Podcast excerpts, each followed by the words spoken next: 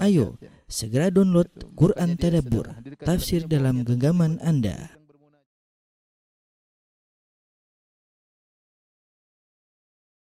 Bismillahirrahmanirrahim.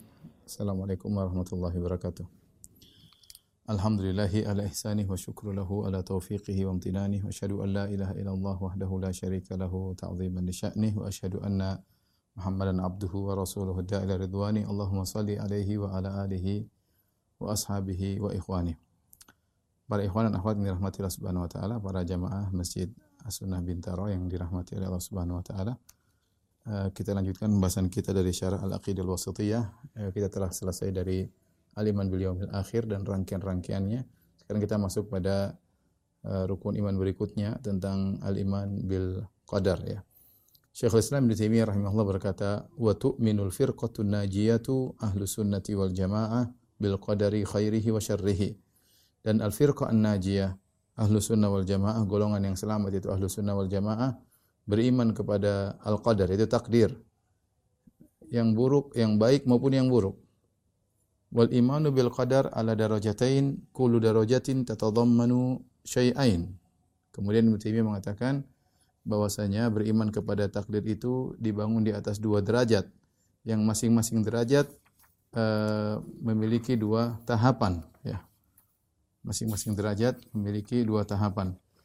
Dan beliau berkata, "Fadarajatul ula, derajat yang pertama, al-iman bi anna Allah Ta'ala alimun bil khalq." Beriman bahwasanya Allah Subhanahu wa taala mengetahui tentang seluruh makhluk.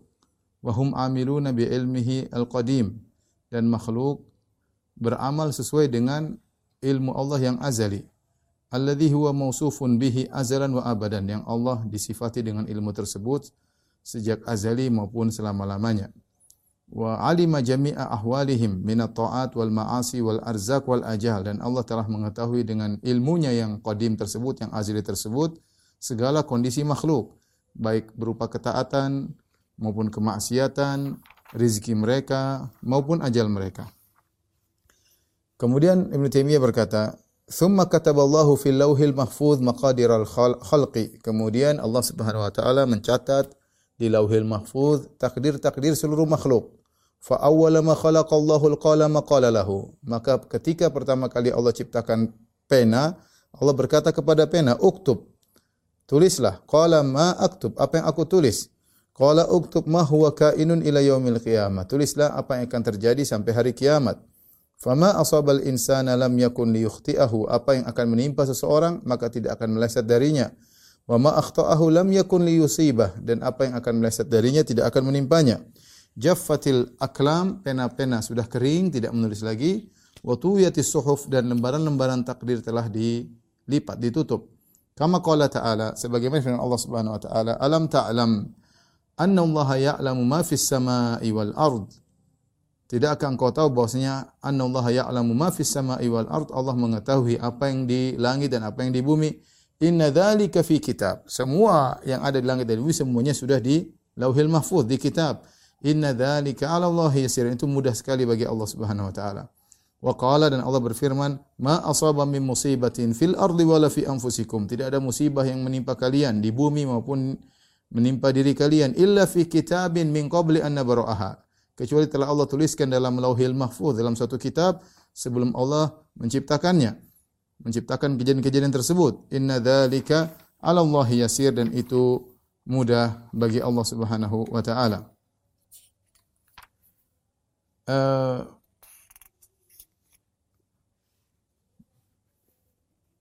Taib ini uh, saya akan jelaskan secara global tentang iman kepada takdir menurut Ahlus Sunnah wal Jama'ah. Nanti insya Allah kita lanjutkan perkataan Syekh, perkataan Syekhul Islam Ibn Taimiyah rahimahullahu ta'ala.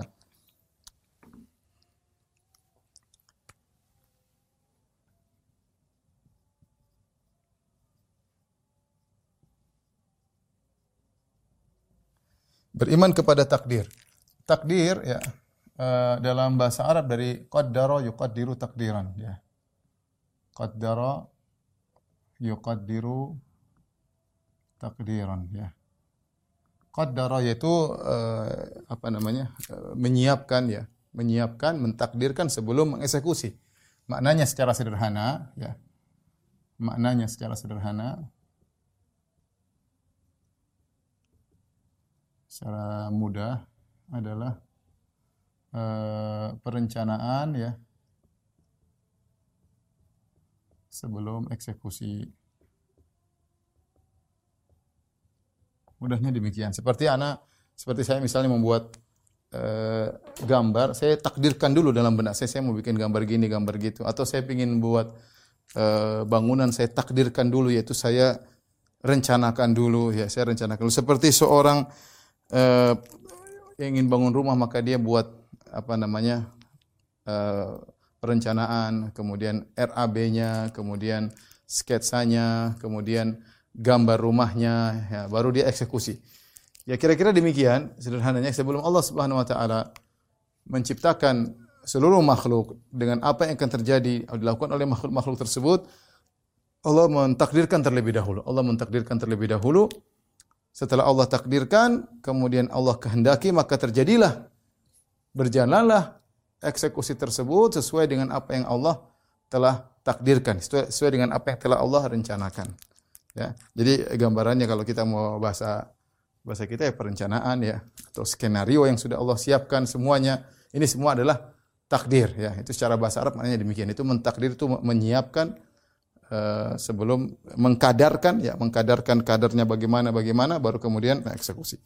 Nah, menurut Ahlus Sunnah wal Jama'ah beriman kepada takdir terdiri atas uh, dua derajat kata Ibn Taimiyah rahimahullah taala, dan dua derajat itu masing-masing dua tahapan. Jadi kalau kita totalkan jadi empat, empat tahapan ya. Yang pertama adalah uh, al-ilmu as-sabiq atau disebut dengan al-ilmul qadim atau disebut dengan al-ilmul azali.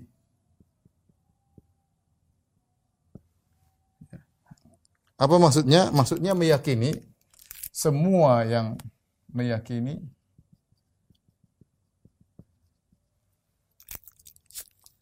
semua yang akan terjadi atau sudah terjadi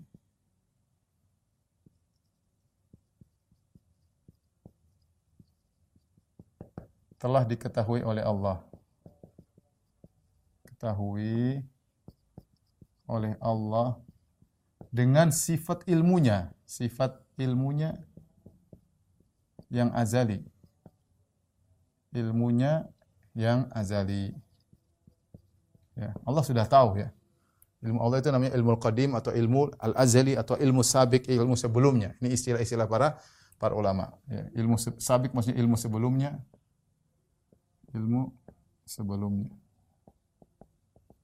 Ilmu al-qadim dan ilmu azali maknanya sama, ilmu yang azali ya. Kemudian setelah itu uh, al-kitabah, marhalah yang kedua, pencatatan. Pencatatan. Maksudnya apa? Meyakini ya. Meyakini uh, semua ilmu, meyakini ilmu ilmu Allah tentang makhluk yang akan terjadi dicatat oleh Allah di Lauhil Mahfuz, di Al-Lawh Al-Mahfuz. Ini semua, ini yang kedua. Semua sudah dicatat oleh Allah Subhanahu wa taala. Kemudian tahapan yang ketiga, ya, al-masyiah. Al-masyiah, kehendak. Apa maksudnya? Yaitu meyakini semua yang terjadi di alam semesta ini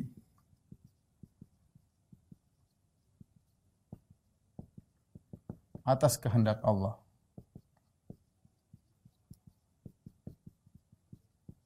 Baik maupun buruk. baik maupun buruk, semua atas kehendak Allah. Tidak ada satupun yang keluar dari kehendak Allah Subhanahu wa taala. Kemudian al-khalq, yaitu penciptaan.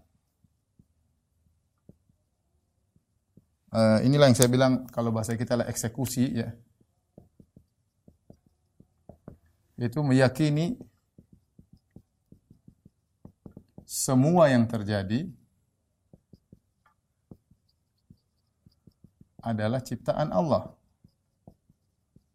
Ciptaan Allah.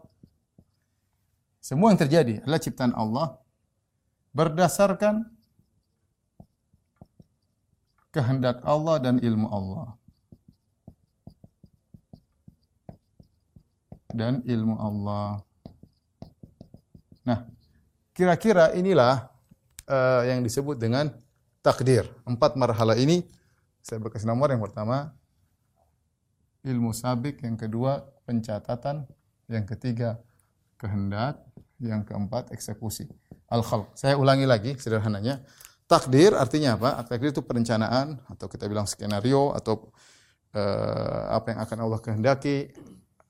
Sebelum Allah menciptakan makhluk, Allah merencanakan terlebih dahulu. Dan Allah tahu bahwasanya apa yang akan terjadi, Allah sudah tahu semuanya. Nah, uh, ilmu tentang apa yang akan terjadi, itu adalah disebut dengan ilmu sabik. Sejak azali Allah sudah tahu, Allah bakalan bikin begini, apa yang akan Allah lakukan, makhluk akan begini, semuanya. Kita termasuk sekarang kita di sini sudah semuanya diketahui oleh Allah, ilmu sabik. Setelah itu Allah catat perencanaan tersebut, Allah catat. Allah catat di Lauhil Mahfuz, di Lauh Al-Mahfuz. Allah catat. Ya. Allah catat untuk menunjukkan bahwasanya benar apa yang Allah rencanakan, tidak akan ada yang keluar dari apa yang Allah catat. Kemudian setelah itu Allah berkehendak untuk menjalankan apa yang sudah Allah rencanakan. Allah berkehendak, ya. Sehingga semua yang terjadi pasti kehendak Allah Subhanahu wa taala. Allah berkehendak, Allah ciptakan, yaitu eksekusi. Eksekusi, maka Allah ciptakan seluruh yang terjadi. Ibarat kalau kita uh, manusia, kita ingin bikin rumah, kita buat perencanaan, kita catat R A B-nya, kita tulis, kita periksa, kemudian kita berkehendak, kemudian kita eksekusi bikin rumah tersebut. Cuma seringnya perencanaan perencanaan manusia sering meleset. Bedanya di situ. Perencanaan manusia tidak detail, sering meleset, terkadang biaya pembangunan tambah mahal, dan macam-macam, membengkak, dan terkadang kurang, terkadang tidak sesuai dengan dia rencanakan, ternyata tidak sesuai dengan arsitek yang digambarkan, dan banyak kesalahan-kesalahan. Adapun Allah, semuanya terjadi pas sesuai dengan yang apa Allah ilmu, tidak ada yang meleset sama sekali. Semua yang terjadi tidak ada yang meleset. Oleh karenanya Imam Ahmad mengatakan, ya, kesimpulan, ya, semua yang terjadi ciptaan Allah, tidak ada yang meleset. Sesuai dengan rencana Allah, dengan catatan Allah, Allah dan ilmu Allah. Karenanya Karenanya Imam Ahmad berkata, qala Imam Ahmad berkata,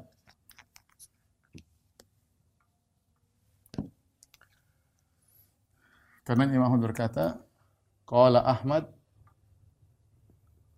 al-qadar qudratullah. Takdir itu kekuasaan Allah, atau kemampuan Allah, ya. Artinya apa? Allah mampu melakukan ini semua. Apakah kita ragu tentang kemampuan Allah? Bahwasanya apa yang dia rencanakan tidak ada yang keluar dari kehendaknya, yang cipta, yang terjadi tidak ada yang keluar dari kehendaknya. Kalau itu manusia, sering makhluk berencana keliru, berencana di tengah jalan rubah rencana, ya, e, di tengah jalan menyesal salah rencana. Adapun Allah tidak, Allah sudah semuanya sempurna dan tidak ada yang keluar dari rencana Allah. Maka takdir menunjukkan kudratullah dalam menciptakan. Allah Subhanahu wa taala punya perencanaan yang hebat dan semua terjadi sesuai dengan perencanaan Allah Subhanahu wa taala. Ini gambaran sederhana tentang beriman kepada takdir. Takdir yang baik maupun takdir yang buruk, ya. Baik, kita akan perinci sedikit. Eh, pada tingkatan yang pertama, ilmu as-sabiq, ilmu Allah yang eh, azali. Ilmu Allah luas ya. Ilmu Allah luas. Ya. Makanya Rabbana wasi'ta kulla syai'in rahmatan wa ilma. Kata Allah Subhanahu wa taala, malaikat berkata, Rabbana wasi'ta kulla syai'in rahmatan wa ilma. Ya Rabb kami, sungguhnya ilmumu meliputi segala sesuatu. Ya. Ilmumu meliputi segala sesuatu. Wasi'a kullu syai' wasi'a kullu syai'in ilma. Wasi'a kullu syai'in ilma. Ilmu Allah meliputi segala sesuatu. Demikian juga wallahu bikulli syai'in alim. Allah ilmu Allah meliputi segala sesuatu. Jadi ilmu Allah meliputi segala sesuatu. Nah, ilmu Allah mencakup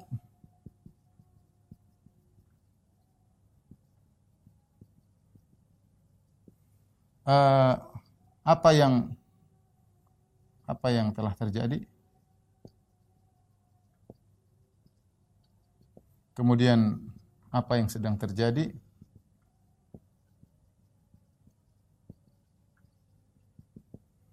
Kemudian apa yang akan terjadi?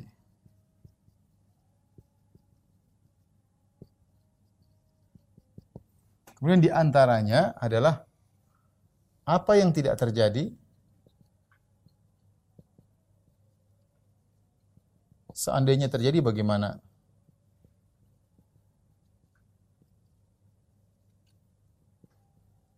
Allah pun tahu. Baik. Uh, semua yang telah terjadi tentunya Allah Maha tahu ya. Dan ini wajar karena Allah berfirman, "Ala ya'lamu man khalaq." Ala ya'lamu man khalaq ya. Sederhananya Allah berfirman, "Ala ya'lamu man khalaq." Bukankah yang menciptakan tahu tentang apa yang dia ciptakan? Apa yang dia ciptakan?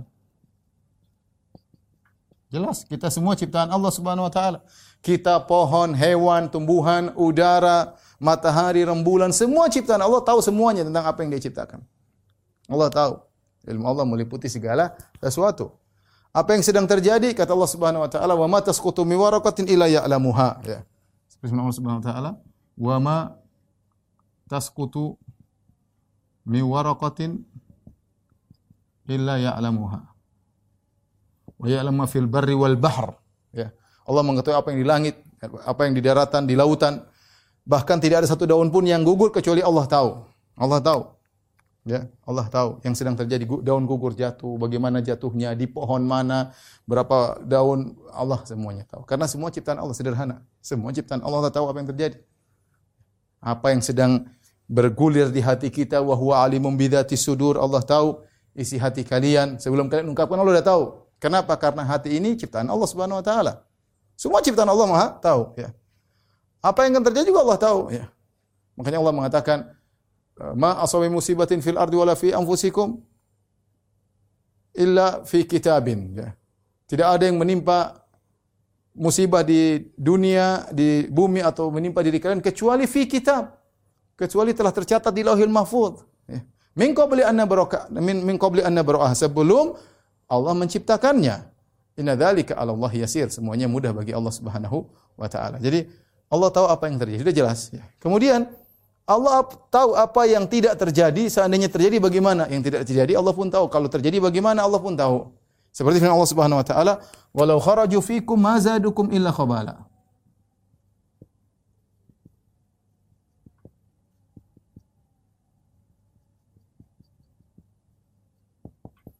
Kata Allah Subhanahu wa taala, orang munafik tidak keluar bersama kalian ketika berjihad. Kata Allah, seandainya orang munafik keluar bersama kalian berjihad, Allah tahu mereka akan bikin semakin kacau. Mereka tidak keluar jihad sama Nabi.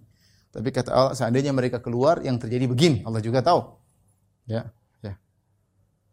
Kata Allah Subhanahu wa taala, "Inna syarrad dawabi 'indallahil summum bukmul ladzina la yaqilun." Sungguhnya orang-orang yang eh, apa yang ya, manusia yang paling buruk ya adalah yang bisu dan tuli yang tidak berfikir.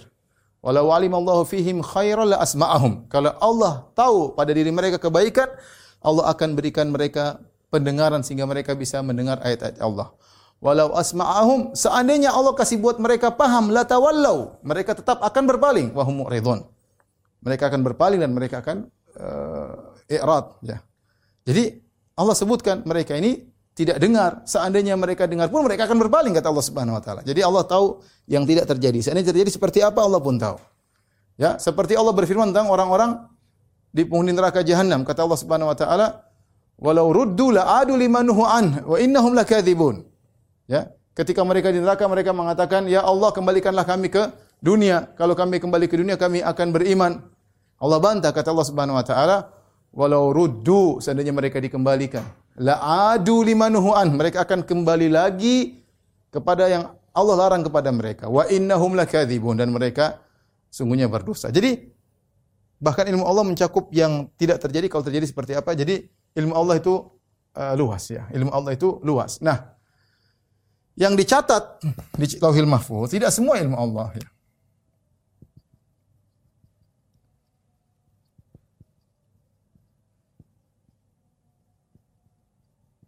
Tidak semua ilmu Allah. Tapi hanya ilmu Allah, karena ilmu Allah tanpa batas yang berkaitan dengan dengan makhluk yang Allah akan ciptakan.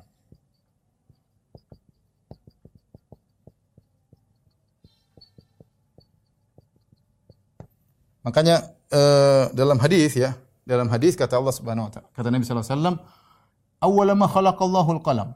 Awwala ma khalaqallahu al-qalam. Qala lahu, "Uktub." Qala, "Madza aktub?" Qala, "Ma aktub."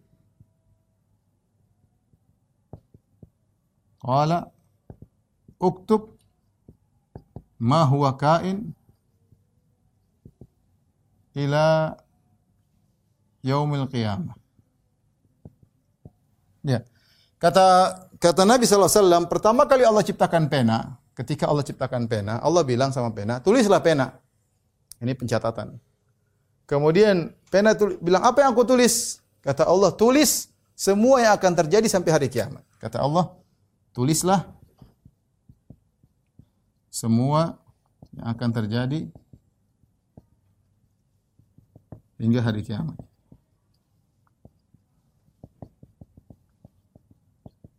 Baik.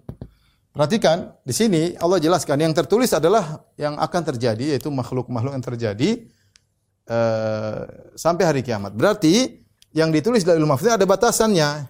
Berarti apa? Se semua berarti berarti apa ilmu yang berkaitan dengan sebelum diciptakannya pena tidak tertulis. Ilmu berka- yang berkaitan dengan sebelum diciptakannya pena, diciptakannya pena tidak tertulis. Kemudian juga ujungnya adalah sampai masuk surga, masuk neraka. Ila qiyamis sa'a, itu sampai masuk surga, masuk neraka. Selesai. Itu ujung dari pencatatan Lauhil Mahfuz. Ujungnya ya. Ujung pencatatan, ujung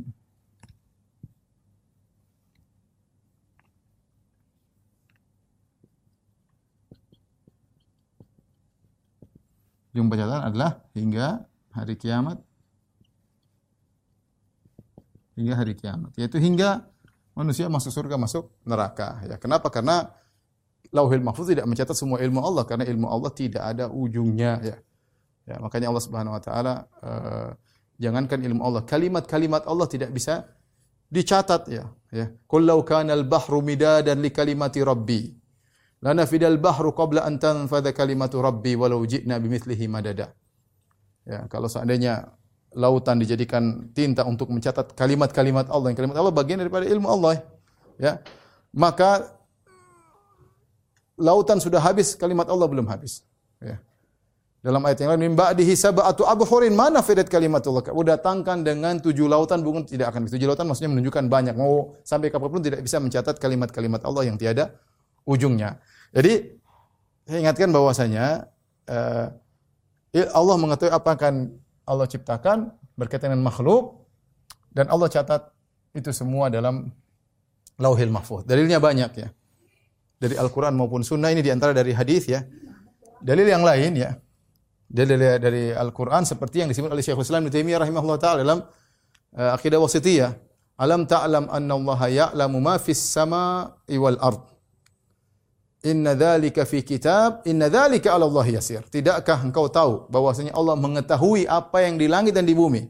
Inna dhalika fi kitab. Semua yang terjadi sekarang ini sudah tercatat di kitab Lauhil Mahfuz. Inna dzalika 'ala Allah yasir, itu mudah bagi Allah karena Allah Maha Kuasa, tinggal catat mudah, Allah tinggal suruh pena catat selesai mudah. Tadi juga firman Allah Subhanahu wa taala, "Ma asaba min musibatin fil ardi wala fi anfusikum illa fi kitabin min qabli an nabra'aha." Semua yang musibah yang menimpa di di bumi atau kepada manusia, semua telah tercatat di catatan sebelum Allah menciptakannya. Inna dzalika 'ala Allah yasir. Semua itu mudah bagi Allah Subhanahu wa taala. Ya, kemudian juga kata Allah Subhanahu wa taala, "Ma farratna Ma farratna fil kitab." Ya. Ya, tidak ada yang Allah sisakan terluput dari Allah di catatan Lauhil Mahfuz. Semuanya tercatat oleh Allah Subhanahu wa taala. Wa kullu syai'in ahsaynahu fi imamin mubin. Dan segala sesuatu kami telah catat di imamin mubin, maksudnya di Lauhil Mahfuz. Di Lauhil Mahfuz. Jadi dalil terlalu banyak. Dalil dari hadis, di antaranya hadis ini. Allah pertama kali ciptakan pena, Allah bilang tulis. Pendapat yang rajih bahwasanya sebelum pena sudah ada arsy. Pendapat yang lebih kuat bahwasanya arsy diciptakan sebelum pena, ini pendapat Ibnul Qayyim rahimahullahu taala ya. E, kalau tidak salah pendapat Syekhul Islam Ibn Taimiyah juga ya, bahwasanya arsy diciptakan sebelum pena. Pena ini baru diciptakan kapan? Ketika lima puluh ribu tahun sebelum Allah ciptakan langit dan bumi. Dalam hadis yang lain kata Nabi sallallahu alaihi wasallam, "Innallaha kataba maqadiral khalaiq qabla an yakhluqa samawati wal ard bi khamsina alf sana." Allah mencatat takdir seluruh makhluk, Allah mencatat. Kapan Allah catat itu? Yaitu lima puluh ribu tahun sebelum menciptakan langit dan bumi. Sebelum Allah ciptakan langit dan bumi, lima puluh ribu tahun sebelumnya Allah catat takdir seluruh makhluk. Berarti di situ, di situ saat itulah Allah ciptakan pena. Di saat itulah Allah ciptakan pena ya. Nah, berarti sebelum pena apakah ada makhluk? Sebelumnya ada. Sebelum pena, sebelum langit dan bumi ada arsy.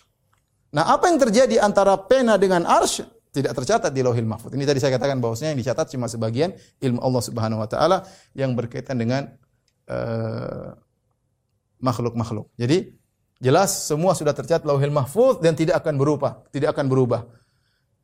Kata Nabi sallallahu alaihi wasallam, "Rufi'atil aqlam wa jaffatis suhuf." Bahwasanya pena-pena sudah diangkat, sudah tidak nyatat lagi. Wa jaffatis suhuf, dan lembaran-lembaran sudah kering. Ya, sudah kering, sudah tidak bisa dirubah-rubah lagi. Kalau begitu, semua yang akan terjadi tinggal ngikut saja. Tinggal ngikut dengan catatan ini, enggak ada yang keluar dari ini semua. Semua dicatat dengan detail. Kita ceramah sekarang, antum mendengarkan, semua sudah tercatat. Semua sudah tercatat. Ya, baik. Kemudian kehendak. Ternyata dalam ketika Allah mengeksekusi makhluk yang Allah ciptakan, Allah ciptakan makhluk dengan berbagai macam model. Allah ciptakan ada makhluk yang baik, ada makhluk yang buruk. Allah ciptakan Adam alaihissalam, Allah ciptakan Iblis, Allah ciptakan Jibril, Allah ciptakan Iblis. Allah ciptakan jin, Allah ciptakan manusia, ada jin yang baik, jin yang buruk, ada manusia yang baik, ada manusia yang buruk. Allah ciptakan Fir'aun, Allah ciptakan Nabi Musa, Allah ciptakan Nabi Muhammad sallallahu alaihi wasallam, Allah ciptakan Abu Lahab, Abu Jahal. Ya. E, semuanya Allah ciptakan ya, yang baik maupun yang buruk Allah ciptakan. Makanya, dan semua yang terjadi dalam semesta ini atas kehendak Allah, baik maupun yang buruk. Tidak boleh kita katakan, oh ada yang tidak Allah kehendaki. Oh, berarti Allah bukan, berarti Allah tidak qadir. Saya katakan tadi, ini catatan penting. Bahwasanya al-qadar qudratullah. Takdir itu kemampuan Allah. Kalau ada yang bilang bahwasanya ada yang terjadi bukan dikehendaki oleh Allah, berarti Allah tidak pantas jadi Tuhan. Berarti Allah tidak maha kuasa. Berarti ada sesuatu yang luput dari kehendak Allah. Allah catatnya begini, ternyata jadinya begini. Nah, ini enggak benar. Ini logika sederhana maksud saya. Agar kita tahu bahwa semua yang terjadi atas kehendak Allah Subhanahu Wa Taala. Semua terjadi ciptaan Allah Subhanahu Wa Taala. Karena kalau ada yang bilang, oh keburukan Allah tidak kehendaki. Kalau begitu iblis Allah tidak kehendaki. Berarti iblis keluar keluar dari takdir dong. Allah tulis, waktu Allah suruh pena tulis di Lauhil Mahfuz, berarti tidak ada iblis atau iblis muncul lah. Ini berarti Allah bukan Tuhan. Allah bukan Tuhan, berarti Allah tidak mampu, tidak mampu mengontrol makhluknya.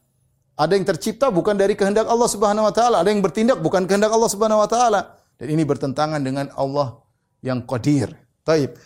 Uh, jadi Allah berkehendak, kita, kita kan beriman kepada, makanya kan takdir itu apa? Al-iman bil qadar khairi wa syarrihi. Al-iman bil qadar khairihi wa syarrihi. Beriman kepada takdir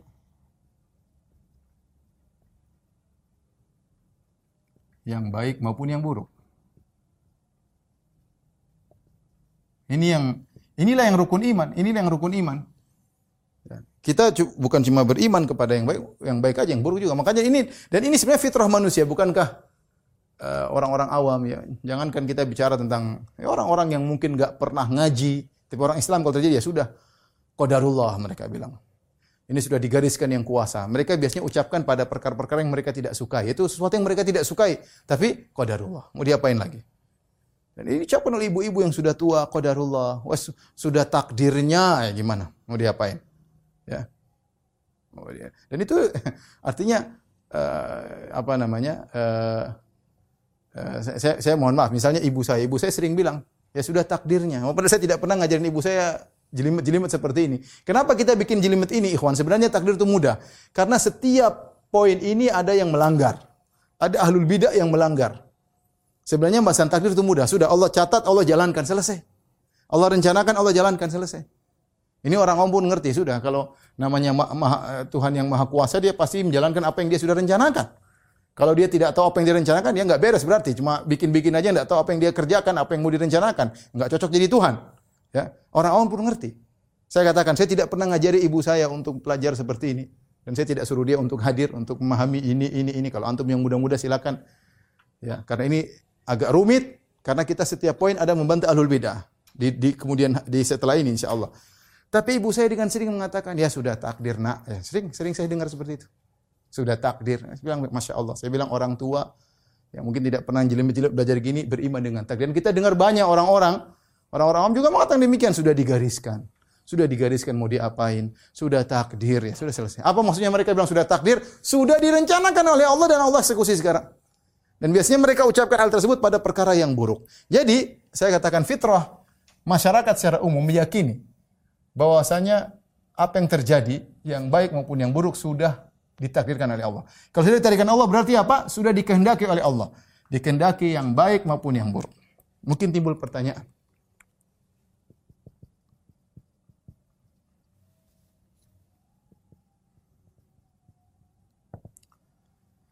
Kenapa Allah menghendaki yang buruk?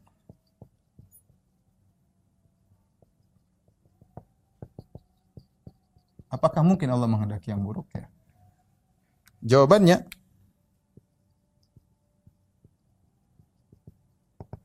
ya. Yang Allah kehendaki ada dua.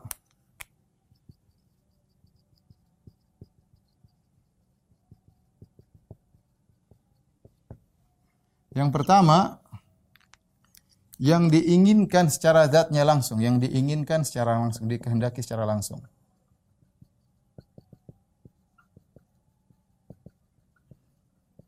Muradan, yaitu muradun li dzatihi, ya. Yaitu muradun li dzatihi, ya, li dzatihi. Dan ini adalah perkara-perkara yang baik. Allah ingin kita beriman dan lainnya. Yang kedua adalah yang di, dikehendaki di balik yang terjadi, yang dikehendaki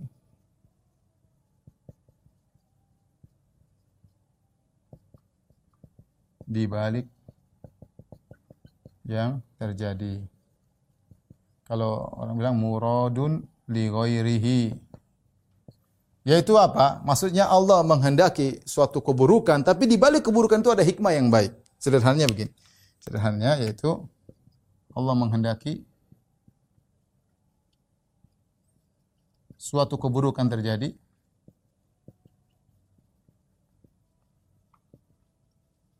terjadi. Kenapa? Karena di balik keburukan itu ada hikmah kebaikan. Kebaikan. Nah, saya sering bilang contoh sederhananya, misalnya ada orang sakit, kemudian e, kena gula atau yang lainnya sehingga kakinya harus diamputasi. Tentu kita tahu mengamputasi kaki itu perkara buruk bagi tubuh, tubuh menjadi berkurang. Itu menjadi berkurang, ya, tidak lengkap lagi. Tapi harus dipotong, kenapa? Karena ada kebaikan di balik itu agar tubuh yang lain selamat. Jadi saya ingin beri gambaran sederhana, ya. Ter- jadi Allah terkadang menghendaki keburukan bukan karena zatnya, tapi di balik itu ada sesuatu yang Allah kehendaki. Ya, seperti tadi ada orang kakinya dipotong buat apa? Buruk memang kaki dipotong, tapi di balik itu ada ada kesembuhan, ya, atau keselamatan bagi anggota tubuh yang lain. Misalnya Allah sebutkan dalam firman-Nya, "Zaharal fasadu fil barri wal bahri bima kasabat aydin nas liyudhiqahum ba'dalladzi amilu la'allahum yarji'un." Dalam surat Ar-Rum kata Allah Subhanahu wa taala, telah nampak kerusakan, zaharul fasad, telah nampak kerusakan. Fil barri wal bahri, di daratan dan di lautan. Lihat, kerusakan. Kerusakan ini buruk atau tidak? Buruk. Ada bencana kayak, ada ini kayak, ada kebakaran kayak, ada pembunuhan kayak, ada pemerkosaan kayak, banyak kejadian. Zaharul fasadu fil barri wal bahri, nampak kerusakan di daratan dan lautan. Dan Allah sebutkan dalam ayat yang lain, wallahu la yuhibbul fasad. Allah tidak suka dengan kerusakan. Tapi kenapa Allah bikin? Ada hikmah di balik itu. Liyudhiqahum ba'dalladzi amilu, agar Allah membuat sebagian mereka mereka merasakan sebagian ulah perbuatan mereka. La'allahum yarji'un, agar mereka sadar. Ternyata di balik Allah ciptakan kerusakan tersebut agar mereka sadar. Allah kasih peringatan. Kalau enggak diberi peringatan mereka enggak sadar. Ini logika sederhana bahwasanya terkadang Allah ciptakan keburukan yang Allah tidak suka dengan keburukan tersebut, kita pun tidak suka. Tapi di balik itu ada yang lebih baik, yang hikmah yang Allah kehendaki. Contoh gampangannya, Yusuf alaihissalam. Mana mau Yusuf dijadikan budak, dijual sama kakaknya, kemudian dijadikan budak kerja, dipisahkan dari orang tuanya. Yusuf mungkin enggak mau juga. Bapaknya juga enggak mau. Yakub alaihissalam nangis tiap hari. Anaknya dipisahkan dari dia. Ini buruk menurut pandangan Yusuf, menurut pandangan alaihissalam, menurut pandangan Yakub. Tapi apa yang terjadi di balik keburukannya? Ada hikmahnya, ternyata Yusuf bakalan menjadi pembesar di Mesir. Ini sederhanalah, gampang. Nah, gampang ya. Ini masih masih hikmah-hikmah yang mungkin kita bisa kita bisa renungkan. Tetapi yang perlu kita ingat, pertanyaan kenapa Allah menghendaki suatu keburukan ini terkadang Allah jelaskan dan banyak Allah tidak jelaskan. Tapi kita sebagai manusia, sebagai makhluk, kita husnuzan. Allah Maha Adil, Allah Tuhan, Dia tahu apa yang Dia lakukan dan banyak rahasia yang kita tidak tahu. Karena ini poin ini tidak semua otak kita nyampe. Tidak semua otak kita nyampe. Ini sangat penting. Kenapa Allah menghendaki keburukan? Saya kasih contoh sederhana. Kenapa Allah ciptakan iblis? Kenapa harus ada iblis? Ya, kita bilang ya itu terserah Allah. Allah memang bikin, bikin ingin bikin uh, bumi, kemudian Allah ingin menguji manusia, harus ada apa namanya? Peran antagonisnya, yaitu iblisnya. Harus ada iblisnya. Tapi kenapa Allah ciptakan iblis? Kita bilang wallahu alam. Tapi para ulama menyebutkan iblis memang buruk. Tapi di balik adanya iblis banyak perkara yang Allah cintai. Di antaranya apa? Allah membuktikan bahwasanya Allah bisa menciptakan dua hal yang kontradiktif. Ada iblis, ada Jibril. Allah bisa menciptakan surga dan neraka. Allah bisa menjalankan kehendak Allah itu menguji manusia. Ya.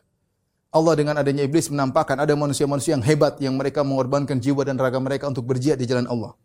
Allah buktikan dengan adanya iblis ada makhluk-makhluk Allah yang luar biasa spesial yang mereka mengorbankan harta mereka melawan godaan iblis untuk takut dengan rasa rasa miskin. Allah bilang ada hamba-hambaku yang yang hebat.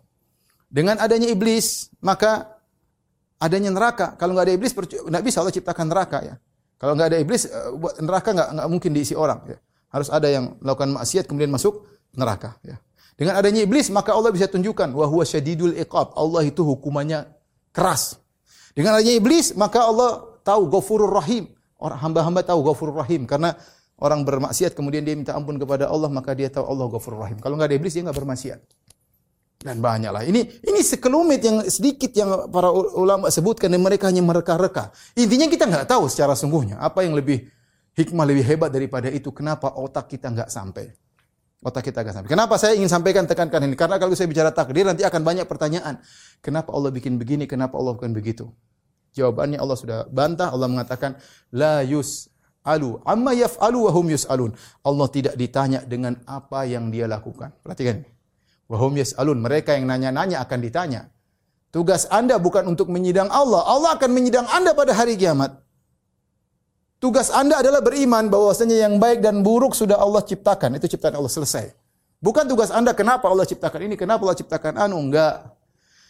Kenapa ikhwan? Karena ilmu kita enggak mampu, ilmu kita enggak sampai. Makanya para salaf mengatakan al-qadar sirrullah, al-maktum. Seperti dari Ali bin Abi Thalib yang mengatakan takdir itu adalah rahasia Allah. Ada hikmah-hikmah yang bisa kita pahami dan terlalu banyak hikmah yang tidak kita bisa pahami. Kenapa kita tidak bisa paham? Karena kemampuan ilmu kita. Ya, coba sederhana. E, kenapa Nabi Musa memprotes kepada Khadir ketika Khadir merusak kapal? Karena ilmu Nabi Musa tidak sampai. Dia melihat itu suatu kemungkaran. Kenapa? Kenapa e, Khadir merusak kapal? Kemudian berikutnya Khadir bunuh anak kecil. Wah, ini kenapa Khadir bunuh anak kecil? Alaihissalam. Kemudian berikutnya Khadir diusir dari suatu um, minta jamuan tidak dikasih jamu, ternyata dia balas air tuba dengan air susu, maka justru uh, temboknya orang kampung itu diperbaiki. Nabi Musa tanya kenapa ya. Nabi Musa tidak bisa terima kenapa ikhwan, li ikhtilafil ilm, karena ilmu berbeda. Ilmunya Khadir tentang ini hikmah dia ngerti, ilmunya Musa tidak sampai makanya dia mengingkari. Sederhana gitu. Ini antara manusia dan manusia. Contoh sederhana, kita kadang ribut sama anak kita. Misalnya anak kita mau main game, kita bilang jangan nak. Dia protes, kenapa? Kita jangan. Kita mau jelasin nggak bisa. Kamu nanti begini, dia nggak paham. Mau paksa kita jelasin dia nggak paham. Otak dia nggak sambil otak kita. Apalagi anak itu masih tiga tahun, gimana jelasinnya? Ya. Kenapa dia nggak mampu? Nggak mampu untuk memahami. Kita bilang nggak boleh. Kenapa nggak boleh? Menurut dia buruk. Kita melarang-larang dia. Menurut dia buruk. Kita mau jelasin dia nggak paham. Mau jelasin nggak paham. Ya sudah nak, pokoknya nggak boleh. Ya pokoknya kan, dia dia nggak paham. Ilmu dia tidak sampai. Kalau saya kasih ibarat misalnya ilmu Allah misalnya, tentu lebih daripada ini. Misalnya ilmu Allah adalah lautan, ilmu Allah adalah lautan. Otak kita ini segelas yang tidak mampu menampung semua itu. Mau nampung taruh ya tidak sampai, cuma sedikit yang bisa kita tampung. Apalagi Allah mengatakan wa ma utitu minal ilmi illa qalila. Kalian tidak punya ilmu kecuali sedikit diberikan. Dan kita lihat ilmu manusia berkembang sedikit demi sedikit, dulu tidak tahu apa-apa, sekarang menemukan ini, menemukan ini, menemukan H P, menemukan mobil. Ilmu berkembang sedikit, tapi itu pun semua sedikit, illa qalila, cuma sedikit. Nah, kita berbicara tentang Allah, Allah ber, Allah Allah sudah kunci pintu, kata Allah la yus'al, Allah tidak ditanya. Karena kita ketika bicara takdir kita akan terpentok pada ini, kenapa Allah ciptakan ini? Kenapa Allah bikin begini? Kenapa kenapa ini? Sudah buang saja. Makanya para ulama mengatakan al-qadar sirullah, takdir adalah rahasia Allah. Ya, tidak akan ada yang bisa memahaminya. Ya. Dan kita tidak akan pernah puas ketika kita menggunakan akal kita untuk memahami, enggak bakalan sampai. Sudahlah, pokoknya terima aja begini perencanaan Allah, Allah ciptakan begini-begini jadi seperti ini. Itulah beriman kepada takdir. Makanya nanti kita akan jelaskan sebab kesesatan yang terjadi Qadariyah kenapa? Karena terlalu masukkan akal dia dalam hal-hal yang di luar ranahnya. Kata Nabi sallallahu alaihi wasallam, "Idza dzukiril qadar fa'amsiku." Kalau disebutkan takdir maka tahan diri. Ketika seorang terlalu masuk dalam takdir tanpa dalil, hanya sekedar menggunakan logikanya, dia pasti keliru. Dia pasti keliru. Dia pasti mengkiaskan Allah dengan manusia. Nanti akan kita jelaskan pada kesempatannya tentang firqah-firqah yang menyimpang uh, dalam hal ini.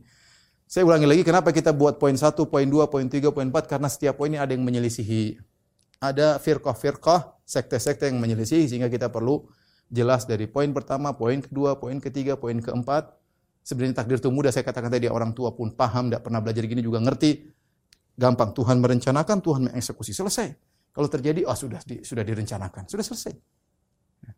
Nah, tapi kita agak detail, kenapa? Karena ada penyimpangan. Al-Khalq, marhala yang terakhir, eksekusi. Setelah Allah ilmu, Allah tahu apa yang terjadi. Kemudian Allah uh, menuliskan apa yang Allah hendak ciptakan. Allah berkehendak semua yang Allah uh, uh, kehendaki, semua kehendak Allah Subhanahu wa taala. Kemudian marhala al-khalq itu Allah ciptakan, yaitu eksekusi. Tadi saya katakan yaitu meyakini semua yang terjadi di, di adalah ciptaan Allah berdasarkan kehendak Allah dan ilmu Allah. Semua yang terjadi atas kehendak Allah. Iblis yang cipta Allah. Orang soleh, ya, Jibril yang cipta Allah. Orang soleh dengan ketaatannya yang cipta Allah.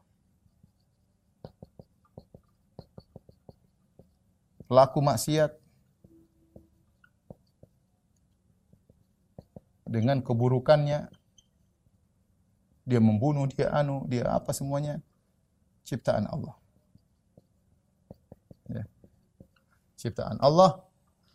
Uh, inilah uh, secara sederhana tentang uh, beriman kepada takdir, beriman kepada uh, takdir, ya.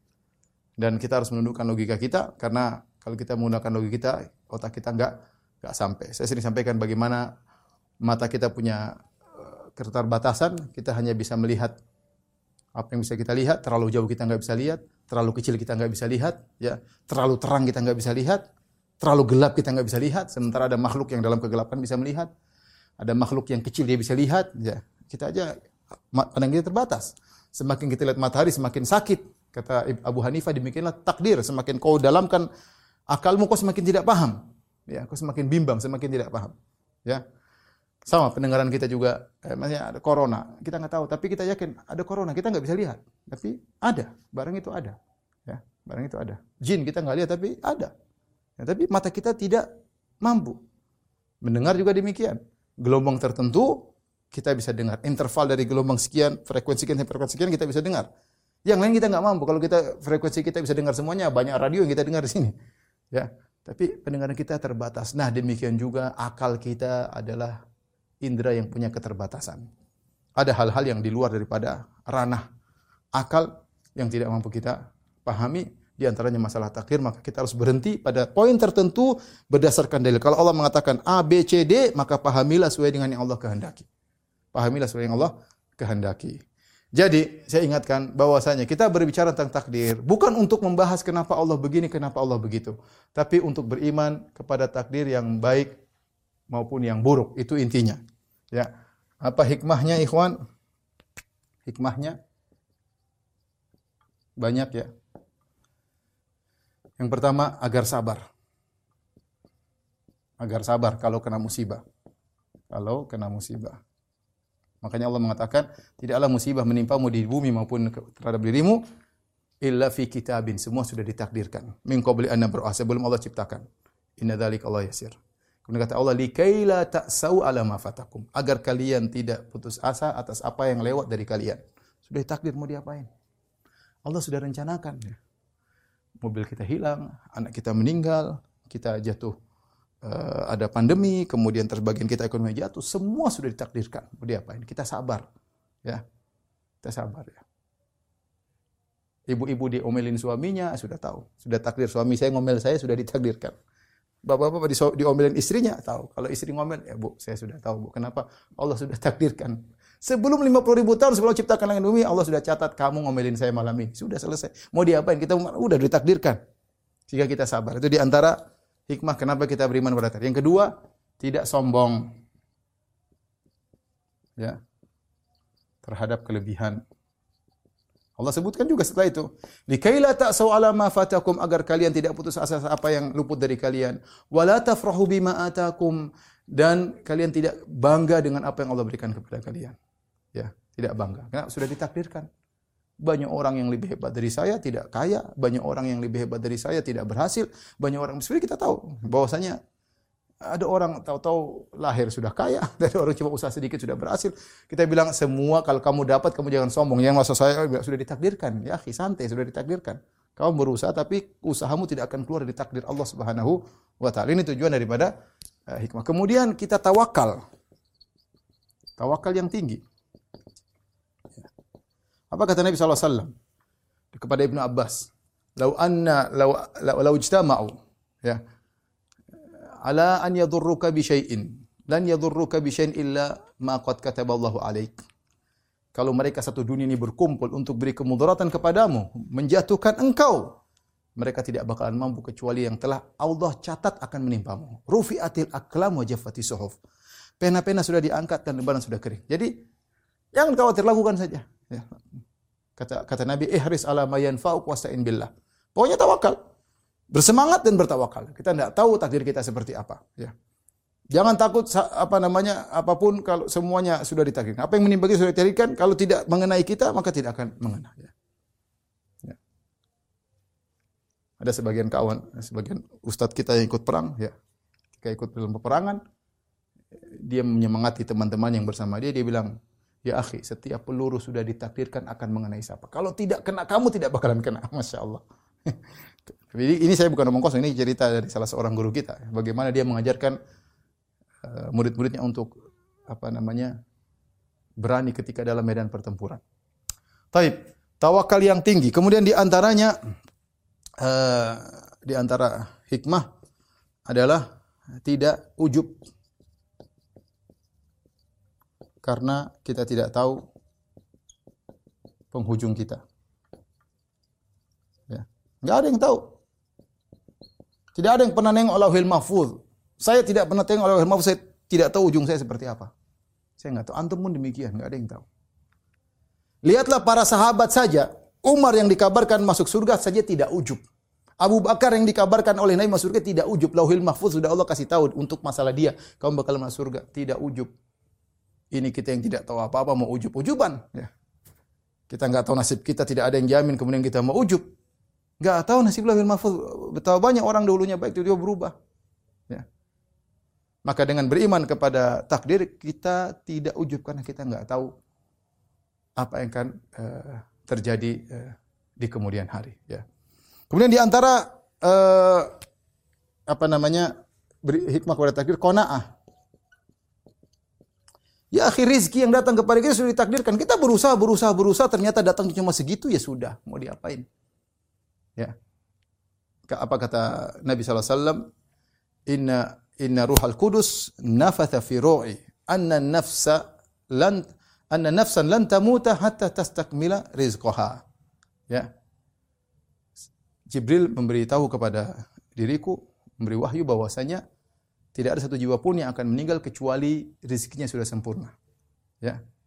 Makanya uh, kata Nabi sallallahu alaihi wasallam, wa ajmilu fit talab, bertakwalah kepada Allah dan cari rezeki yang baik.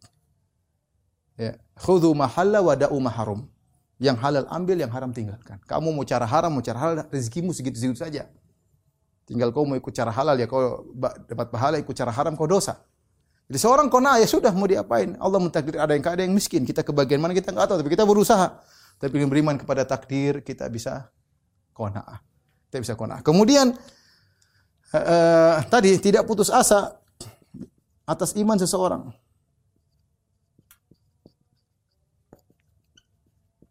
Misalnya ada kerabat kita, ternyata dia lain agama atau dia murtad, jangan putus asa, kita enggak tahu, mungkin detik-detik terakhir dia dapat hidayah.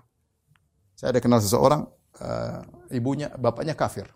Dia sudah ngaji, sudah uh, sudah sunnah. Kemudian tapi ketika bapaknya sakit, dia selalu rawat, rawat sampai akhirnya bapaknya mengucapkan la ilaha illallah. Dia tahu takdir. Oh, tadi Nabi mengatakan, inna ahdakum la ya'malu bi amali ahlin nar hatta ma yakunu baina wa baina ila zira. Ada seorang di antara kalian melakukan amalan penghuni neraka sampai antara jarak dia dengan neraka tinggal satu hasta. Kemudian ternyata faizbiku alaihil kitab, sudah ditakdirkan dia masuk surga. Fa ya'malu bi amali ahlil jannah, di penghujung dia beramal dengan amalan penghuni surga. Fa yadkhuluha, kemudian dia masuk surga, ya. Dan sebaliknya ada orang melakukan amalan kebajikan, tapi sudah takdir di ujungnya dia melakukan amalan keburukan, maka dia pun masuk neraka jahanam. Jadi saya katakan iman kita kepada takdir ini fungsinya, hikmahnya agar kita tahu bahwasanya semua sudah terjadi terencana. Bukan kita beriman dengan takdir untuk tanya kenapa Allah bikin begini, kenapa Allah bikin begitu. Karena itu tidak akan kita dapat jawabannya. Hanya ulama, sebagian ulama berusaha mereka-reka, tapi itu belum pasti. Seperti saya katakan tentang iblis, tentang ini. Wallahu alam. Yang jelas Allah sudah katakan la yas la yus'alu amma yaf'al. Allah tidak ditanya apa yang dia uh, kerjakan, wahum yus'alun, dan mereka ditanya. Wallahu alam bisawab. Uh, sampai di sini dulu uh, kajian pertama tentang takdir. Insyaallah kita lanjutkan mungkin tentang kelompok-kelompok yang menyimpang pada uh, pertemuan berikutnya. Demikian saja uh, ikhwan dan akhwat para jamaah Masjid uh, Bintaro As-Sunnah Bintaro yang rahmatillah subhanahu wa taala. Insyaallah kita lanjutkan pada pekan depan pembahasan yang lebih detail insyaallah. Dan saya harapkan teman-teman bisa murajaah sebelum masuk pembahasan berikutnya, karena ini harus dimatangkan sebelum kita membahas tentang misalnya penyimpangan-penyimpangan. Wallahu ta'ala bishawab. Assalamualaikum warahmatullahi wabarakatuh.